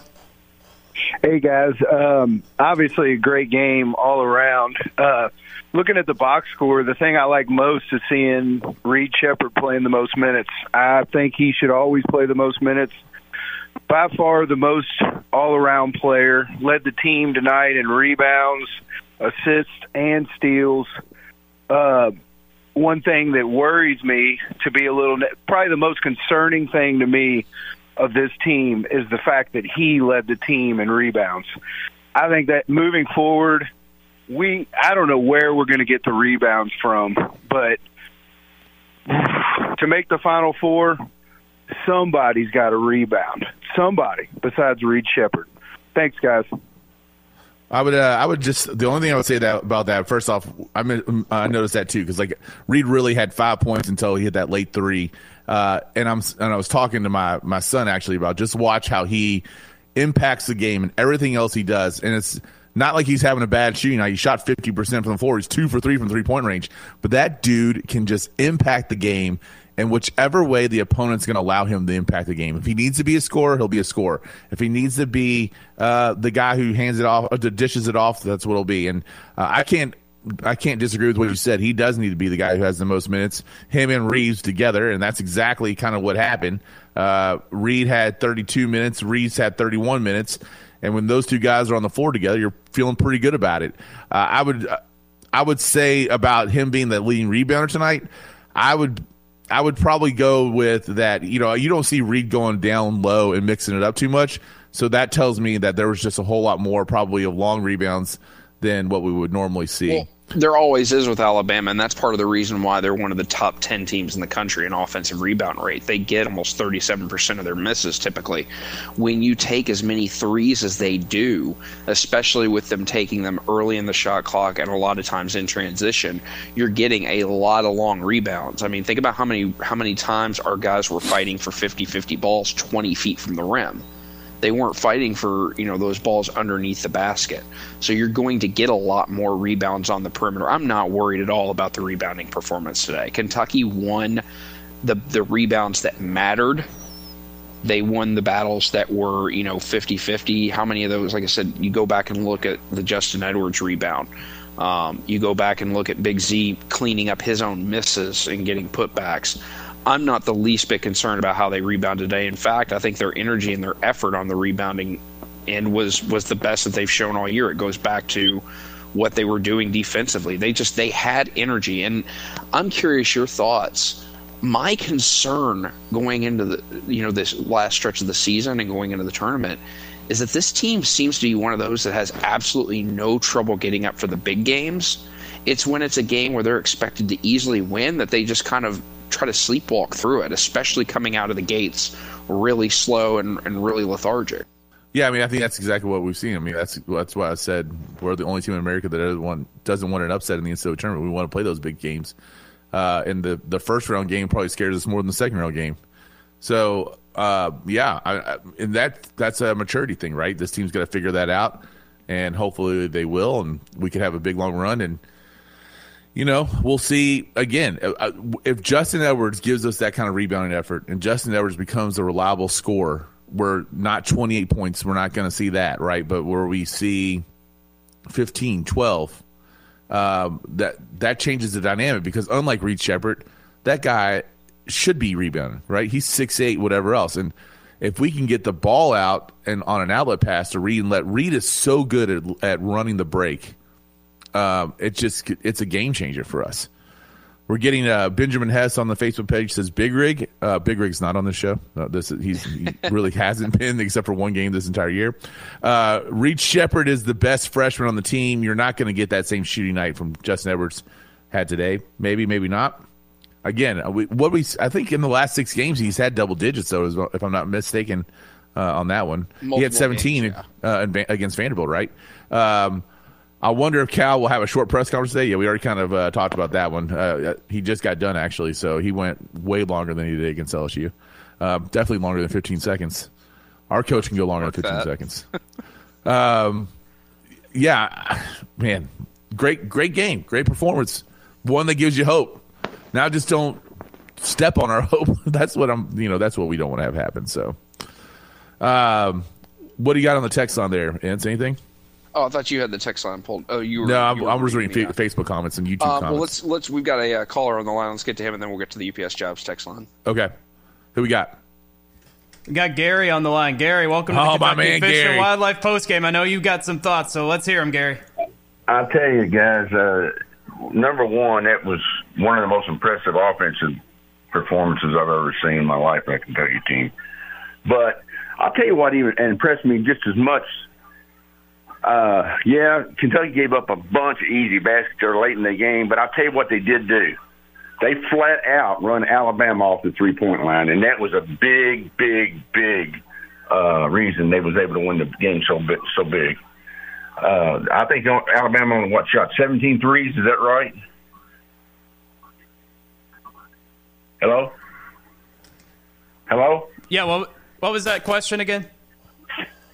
Uh, I, I said one of the biggest things that Kentucky did was run Alabama off that three point line. Yeah, they shot 17, six for 17 from three. Yeah. So anyway, uh, it's like you guys said though. You look at this team, and they played well against North Carolina and some of the good teams they played against. But it's consistency, and, and, and if they can put games together like you know back to back, that's where that's where it's at, especially when you get in the NCAA in the postseason. So. uh but yeah, it was a it was a it was a good win, and uh, uh, I, I, I'm, I'm, if they just put it together and keep it together, then we'll see what happens. But anyway, thanks for letting me on, guys.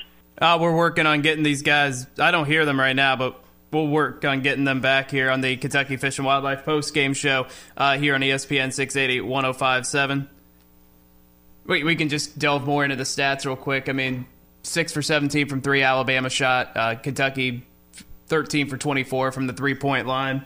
Uh, overall for the game, just a dominant performance from the Cats. Uh, Alabama out rebound them 29 25. And, but the big number, I think, in this game 24 to 14 assists for Kentucky, and the turnovers 16 for uh, Alabama, 10 for the Cats. I mean, I, I think the big takeaway you have out of this game, if you're a Kentucky fan, is look, they could play with anybody in America on any given day. This is a, a, game that proves that. When you shoot the way that they did today, 50 or 54% from 3, 63% from the free from the field goal. Hold on. This is odd. Okay, so I guess I got to go reconnect it. We'll be back in just a moment.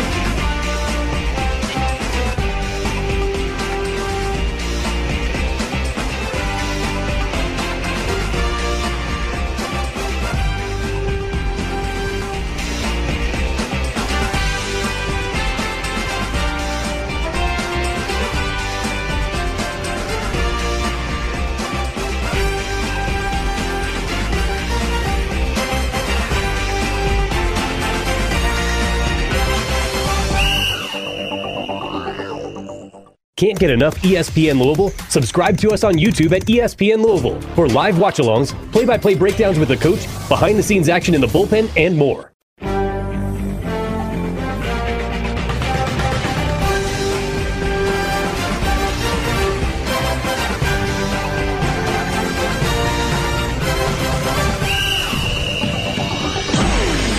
You are listening to the Kentucky Fish and Wildlife UK Basketball Postgame Show on ESPN 680 and 1057.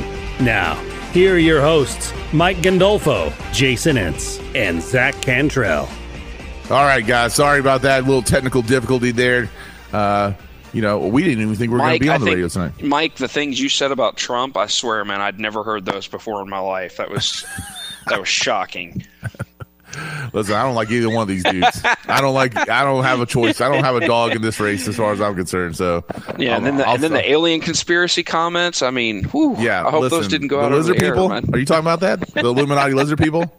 Yeah, you know. Was uh? Do you ever listen to Dan Cummins? Do you know who that guy is? The time suck guy. I do not. Yeah, you'd you'd enjoy that. Well, welcome back to the UK Basketball Post Game Show. I am Jason Entz. That's uh, Big Mike Gandolfo.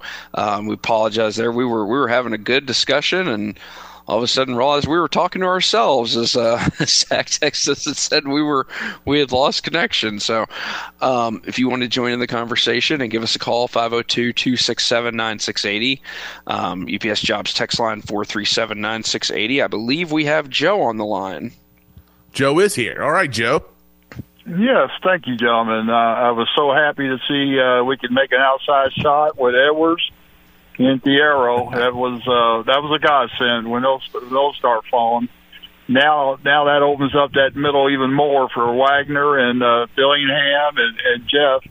Uh, I mean, or Reed Sheppard to get to that basket, and that will help. Maybe I do that all the uh, time. Get, yeah, get a lot more foul shots. Now, don't ask me sometime what we doing on defense, but we held them to 95 and they didn't get a 100. So I guess it was a pretty good defensive, you know, performance by the Cavs. So uh, I can't explain LSU's game, uh, and I'm not even going to try how a Hall of Fame coach cannot find a way to beat LSU, but he found a way to beat a pretty good Alabama game, our team today. So hopefully, hopefully we're back. Thanks a lot. I mean, you're right, Joe. Because this Alabama team, if you would have asked me, I, I, would say that this Alabama team could be a Final Four team. So, uh, you know, this the LSU game. Let's not forget we were up by 15. You know, we should have won that game. You you just completely peed down your leg, and guys yeah. just completely stop playing, and that that goes back to again what what I what I liked seeing tonight because they could have eat my my concern, and, and I was texting with Strebel. You know, Strebel had the exact question I had of will they fold? You know, will they will they get out to the 20 point lead and then Alabama punches them in the mouth and they fall apart? And you pointed out, you know, they they let them cut that lead down to 14 there in the early in the second half. And rather than you know kind of playing tight or or playing nervous they they turned to Reeves. He got basket and they went right back to doing what they what they had been doing. And that is progress. That's what you want to see from this team because you can when you get into March teams aren't going to quit. You know if a team gets down 20 points they're not going to give up because they know that it's their last game. They're going to give everything they have, and you have to be able to keep your foot on the gas, and you have to be able to step on your opponent's neck when you have them down. Uh, absolutely, absolutely. So, uh, I I don't even know what else there is to say about this thing, man. This is. It was, that was, I mean, fun. historic performance. I, I, just, but it goes it back to so just fun. how much fun this team can be and how much fun we were having with this team before conference play, right? And I, am just so glad that they were able to do that and show that it was still in them, that they still had that right there where they could go to it and that they could bring it back. And you know, we know that this team is fun when they're passing the ball. There's a ton of assists. They're getting up and down the floor. I mean, they only had 18 fast break points. That didn't mean that the tempo wasn't leading to them, you know, feeling like it was more because you might have some fast break points that don't show up in the stat line where you know, maybe the the initial break breaks down, you run a secondary break and it leads to an early bucket, you know, whatever else. So 1.5 points per possession, 67% uh, on the scoring percentage. Uh, incredible performance tonight by the Cats. Yeah, and and just not missing layups. And and not just not missing layups, being aggressive going to the rim finishing right. over people. I mean, the like I said, I mentioned earlier the the rebound that Justin had, and then they go down and they get the alley oop to Big Z. They showed the replay, and you could see Justin imitating dunking on someone's head. You know, as they're coming back down the floor, because that's what they were doing. They were dunking over people, and and again, we gotta we gotta preface it with this Alabama team is not a team that's big and physical. They're not a team that's going to give Kentucky problems on the interior. But Kentucky's played teams like that before this season where they had a size and strength advantage and they didn't utilize it. This game that Big Z had the had the one play where he gets the ball inside has three guys around him, works his way up to where he can get the shot, immediately goes back up, grabs his rebound and dunks it home. I mean, that's not a play that, that Kentucky makes earlier in the season. They go up, they make a you know a, a passive attempt to put it in, and they don't follow up this team tonight was being aggressive.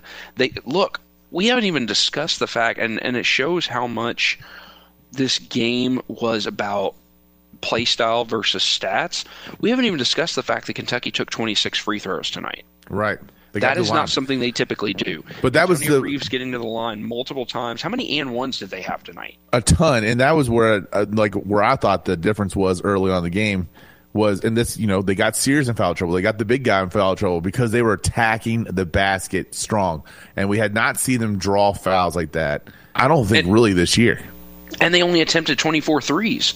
You know, right. a game at this pace, the way that this game's played and the way that they've, they've had games this year where they've shot 33s. You know, if you told me before the game that they that Kentucky scored 117, I would have assumed they attempted almost 43 pointers. Yeah, you're not. And you're they not only they only attempt 24 and they score 117 points. That is being aggressive. That is finishing through contact. That is not settling for long range shots just because they're there. How many times did this team up fake and put the ball on the on the floor? They attacked, and it led, like you said earlier, it led to so many of the open threes, kick out threes that we saw earlier in the season when this team was able to get out, let the offense flow, and have the floor spread. And I think that's I think Cal deserves credit for giving Big Z more minutes because his ability to shoot the ball from the outside did spread the floor. This was one of the more open, less congested games that we've seen without Trey out there on the floor. And, and that's something we haven't even talked about. Uh, Kyle Tucker was reporting before the game that during warmups, he was barely moving his left arm. And I'm, I'm not counting on him, the rest of the year. his- he would keep his arm very close to his body and was moving as little as possible. I think that injury is a lot worse than Yeah. anybody realized. I agree. I, I would not count on seeing him the rest of the year. Honestly, like I think that that's probably the reality of it. Um, and if they can find out find the right mix of guys, and they, you know, I think that's why tonight was so important to show that they could play with that with this smaller lineup. But again, if you're going to play with a smaller lineup, you better get out and run. And if we're to play against those teams that want to, uh, you know, have the 30 second possession and whatever else, you're to have to extend the defense. You're to, the other thing, because, you know, I'm critical about this too. Kentucky did a great job of really minimizing early on, especially in the first half. I think uh, they were, well, they were four for eight, but really kind of minimize uh, the effectiveness of, of Alabama's three point game. You know, yes, they were 50%, but they weren't seven for 14. They were four for eight. And they did extend a little bit and make those a little bit uncomfortable. Of course, they still gave up some open looks. Okay. It wasn't perfect, but at least to show that they were trying to take away something. And they were And- fighting over screens, which is Right. something we haven't seen all year from them. Right. There was less switching in this game than I've seen all year. Have we talked about their So- best lineup yet? We've talked about Rob, Reed, Reeves, Edwards, and Big Z. Maybe that should be a lineup that gets used more going forward because it went from I 68, don't. I don't think you can 80. rely on that lineup against teams that are more physical. That's I just, fair. I don't Yeah. think Big Z can handle. I think that's where you're going to have to have Ugonna out there. I think it's still in Onyenso. And uh, by the way, and I still Mhm. listen. I, I hear we hear all the complaints about start start Rob, and especially after the the LSU game and stuff like that. Like I'm just telling you right now, I, I think if Rob starts, he fouls he fouls out like in you know what like 14 minutes because I, I think him coming off the bench is perfect for him. And um, and again, just to have that change of speed and whatever else, but. Let's let's keep that where it is. Let's keep Reed. And If they had to start one of them, I still would start Reed right now. And as long as Reed is playing the most minutes, Reeves is right there. Rob should be up there as far as the amount of minutes. So I do think those three for sure, Zach. Uh, I still think Onyenso is still your best bet uh, down in the, in the post. Um, and then you know if it's if Justin Edwards can show that he can have that kind of performance, you can you can play with that small lineup, then let's do it. And if not, then we got to go Thiero, and you'll get whatever offense you get out of him, but you're going to get at least the energy and the defense that you're going to get out of Thiero. So that's the those are the six guys that if they're if they're going to make a run, it's going to be those six guys. Did we lose each other again? no, Okay. I was just letting you go. Okay. All right. Well, Hold on, let have- him didn't cook. have- I- I there's, there's nothing else. There's nothing I can add to that. I mean, we've we we know what this team is good at, and look, the fact that we have the ability to mix and match depending on the opponent, I think says a whole lot about this team and how much depth we have, and that's a really good problem to have at the end of the day. Absolutely. Absolutely. Hey, let's talk real quick. Uh, let's go to the UPS Jobs uh, top 25 scoreboard since we don't have a text line up. Unless Zach, Zach, can you read any text? Yeah, I can read some text. 437 9680 is the UPS jobs. Text line, uh, let's get into it here. Uh, Texter playing up to competition. I think that's kind of been a common theme for this team throughout the year. Lose, They beat North Yeah, that was Carolina, the last lose one to think we read. Wilmington. Yeah. Uh, Yep. Somebody said solar flare. That's what happened with the, the communication. Texter, Alabama six and seven on the road. They won't play the tournament in Tuscaloosa. I mean, you could say that about a whole lot of teams in college basketball this year. Uh, Texter thinking we're going to shoot 64% and 53% from three. Every game is a facade. I don't think anybody's thinking that's going to happen. That's why we talked about this being a historical But- shooting performance. But they have actually done that multiple times this year. They've had these kind of shooting performances. Maybe not to this extent. Have they all been at But Rupp? What no. they shoot against Vanderbilt? We've had a couple on the neutral. We, like, what did we do against North Carolina? You know, I mean, I think they've had uh, some games on the on neutral floors that they have played this way. So this this team has got is you know they're capable of shooting fifty percent from three, even with volume, and they're they're capable of shooting sixty percent from the floor. They're not going to do it every game, but we will do it multiple times. Yeah, they've scored 100 points in five different games this year. I mean, it's so it's not nothing out of the ordinary. Um, let's see against Vanderbilt. I'm pretty sure they were pretty close to those numbers throughout the entirety of the game as well. But of course, Vanderbilt is the worst team in the SEC. So Uh, yeah, Kentucky in that game shot 55% from the, the field, 57% from three, and 12 for 12 at the free throw line. So their numbers were actually better today, except for the free throws. All right, let's do top 25 scoreboard. And we already did player of the game, obviously. We did Justin player of the game, yeah. Uh, we got going a final already.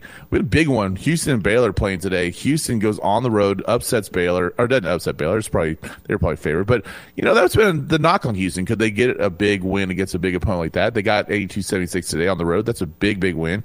Uh, Florida, 24th ranked Florida Gators, who should have beat Alabama, uh, won today against Vanderbilt, 77 to 64. By the way, Brad Calipari on the Vanderbilt staff. I don't know why I just now noticed that. Uh, 91 to 75, Arizona knocks off Washington, the fourth ranked uh, Arizona Wildcats. Iowa State goes uh, or host West Virginia wins 71 to 64. Uh, Duke is upset. I know that up, I know that just crushes everyone. That everyone's just. Are you going to be okay, Jason, knowing that Duke lost today? I, I, I don't know how I'll, how I'll move on. I know it's it's going to be tough. It'll be okay. You know, Crying Shire uh, loses 83 to 79. And again, the, the unfortunate incident with the court storming afterwards, it was not a Caitlin Clark flop. Uh, Filipowski. No, but you know what? If you watch the replay, he tried to trip a fan. Did he? Yeah, he That's stuck his okay. leg out and tried to trip a fan, and that's what caused his injury. So, look, the pearl clutchers can can whine and cry all they want, but the fact of the matter is, he initiated the contact, and when you play stupid games, you win stupid prizes. Yeah, I, I'm, I'm with you. What's, Mark what's Pope, the phrase? What's the phrase? F around and find out. Yeah, Well, yes, he yeah. found out. Philip Filipowski around and found out. Exactly. Uh, there you go. Kansas State upsets uh, the Mark Popes BYU, who's had a stretch, a little tough stretch lately. Uh, 84-74, Kansas State gets that one. Um, Illinois holds off Iowa, eight, 95 to 85. The 20th ranked South Carolina uh, Gamecocks take down Ole Miss in Ole Miss 72-59. Ole Miss has that great start and will miss the tournament. Um, do you think they're going to make the tournament? It depends on what they do in the SEC tournament. I mean, they've got to be over 500 in conference play, though, right? They're six and eight right now in conference play. But they've uh, it, it's it's we've seen teams with with negative conference records get in. But if they can if they can win some games down the stretch and have a good run in the tournament, they've got enough good wins on their resume that I think they can still get in. And what was the anti Kentucky Alabama game? Uh, North Carolina beats Virginia 54 to 44. So literally, Alabama, who lost by 20 something points to Kentucky, scored more points, almost more points. I'm sorry, just th- uh, three points less uh, than North Carolina Virginia did. 54 to 44. There you go. Uh, UCF with another upset win on the uh, hosting Texas Tech. Uh, they win 75 to 61. And then, uh, do you have these up too? So you want to do the ones that are in, in I do not progress? have them up. No. Okay, I'll, then I'll I'll finish it up. They're uh, brought to you by the What to Watch. Brought to you by Cox's Liquors, Cox's and Evergreen Liquors, your go-to liquor store. This is what's in progress right now. Kansas and Texas are going at it. Kansas is up forty-seven to thirty-one. Auburn is taking care of Georgia right now, fifty-three to forty-three. Um, and then later tonight, we're going to get a matchup with Villanova going to UConn. Texas A&M uh, going to Tennessee, Washington State uh, going to Arizona State, Colorado State going to UNLV. So we got a lot of top 25 teams going on the road. Chances are we're going to see one of them fall, right? Uh, San Diego uh, it will go to number 18, St. Mary's. San Diego State will go on the road. The number 19, San Diego State will go on the road and play Fresno State. So we'll have to see what who survives road conference games uh, as far as that goes. And then tomorrow, we're going to get a matchup where number 15 Creighton goes to play Rick Pitino in St. John's. Number three Purdue goes on the road to play Michigan, and Xavier will go to play number seven Marquette. So that's what you got to look forward to the rest of the weekend. All right, Zach, are you still there? I mean, I really don't even know if we're on the. I sure am. Yeah, we're we're good. Yeah, we've been on for a little bit. We're we don't good. know how much of the show is on the air. Uh, enough. You know, And if you missed and if you missed the show, you can catch the podcast later, or you can tune in tomorrow, and part of it will be played during the Sunday morning hangover. There Since you our go. guy Phil Baker is uh, taking care of his brand new baby girl, Chloe. Congratulations, by the way, Phil. You know, and, and thank you, Phil, because I had to I had to reach out to Phil to get some help uh, today, and I, I hated bothering him knowing what he's got going on. But uh, Phil was a good help there, and and uh, now we go on to the next one, twenty seventh at Mississippi State, and what I think is another trap game. Uh, Tolu Smith is no joke, and uh, that's a big big body, and they're going to be physical with that. So uh, I think a huge road game for Kentucky to get this big win and then respond and show that it's not a fluke. that's that's really what we need to see. We got to have we need to have a little win streak right here, right? So uh, I I really would like to go the next uh, what three going into Tennessee, have a four game winning streak to go into Tennessee, and then let's see what happens. Um, what say you there, Jason? Yeah, we've got to close out the season strong. I mean, you cannot follow up a performance like this and go out and lay another egg. And I think I think they will learn. Hopefully, they will learn from that LSU performance. Um, we we kind of saw a similar thing with the Ole Miss game, you know, where they where we were worried about will they come out and be lethargic and slow and kind of waste that opportunity. I don't think we'll see that again. I think they they will learn from what happened with LSU. Again, we got to remember they were up by 15. You just you got to continue to find ways to stay aggressive, and they did that today. So that is that is a really good sign to see. This team has shown that they can win games, you know, on the road. They've shown they can win games where the other team has strengths that take care of their weaknesses you still have an outside, very slim chance to win the conference. It's probably not going to happen. But you keep going for a two or three seed in the SEC tournament, get yourself in as favorable a position as possible to make a deep run in the tournament. And who knows what happens there. If you're able to win the SEC tournament, now you're looking at possibly a four or three seed in the NCAA tournament. So let things fall where they will, where they may. You've just got to continue to go out and show the energy. If they show the energy that they show defensively today, there's not anybody that they can't beat.